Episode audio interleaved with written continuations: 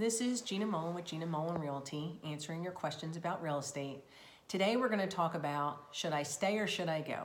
We talk all the time with clients about, well, I think I want to save more money before I move, or I think I want to see what the market does. So right now what we're seeing is interest rates have increased from last year. However, they have not increased significantly.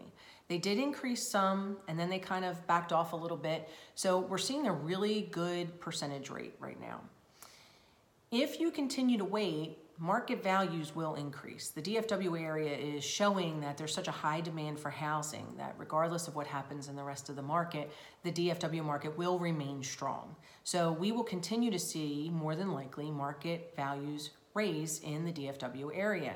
So as you're saving money for your next home that you want to go into, the market value of that home is increasing and the interest rate is increasing, which can possibly negate the amount of money that you have saved.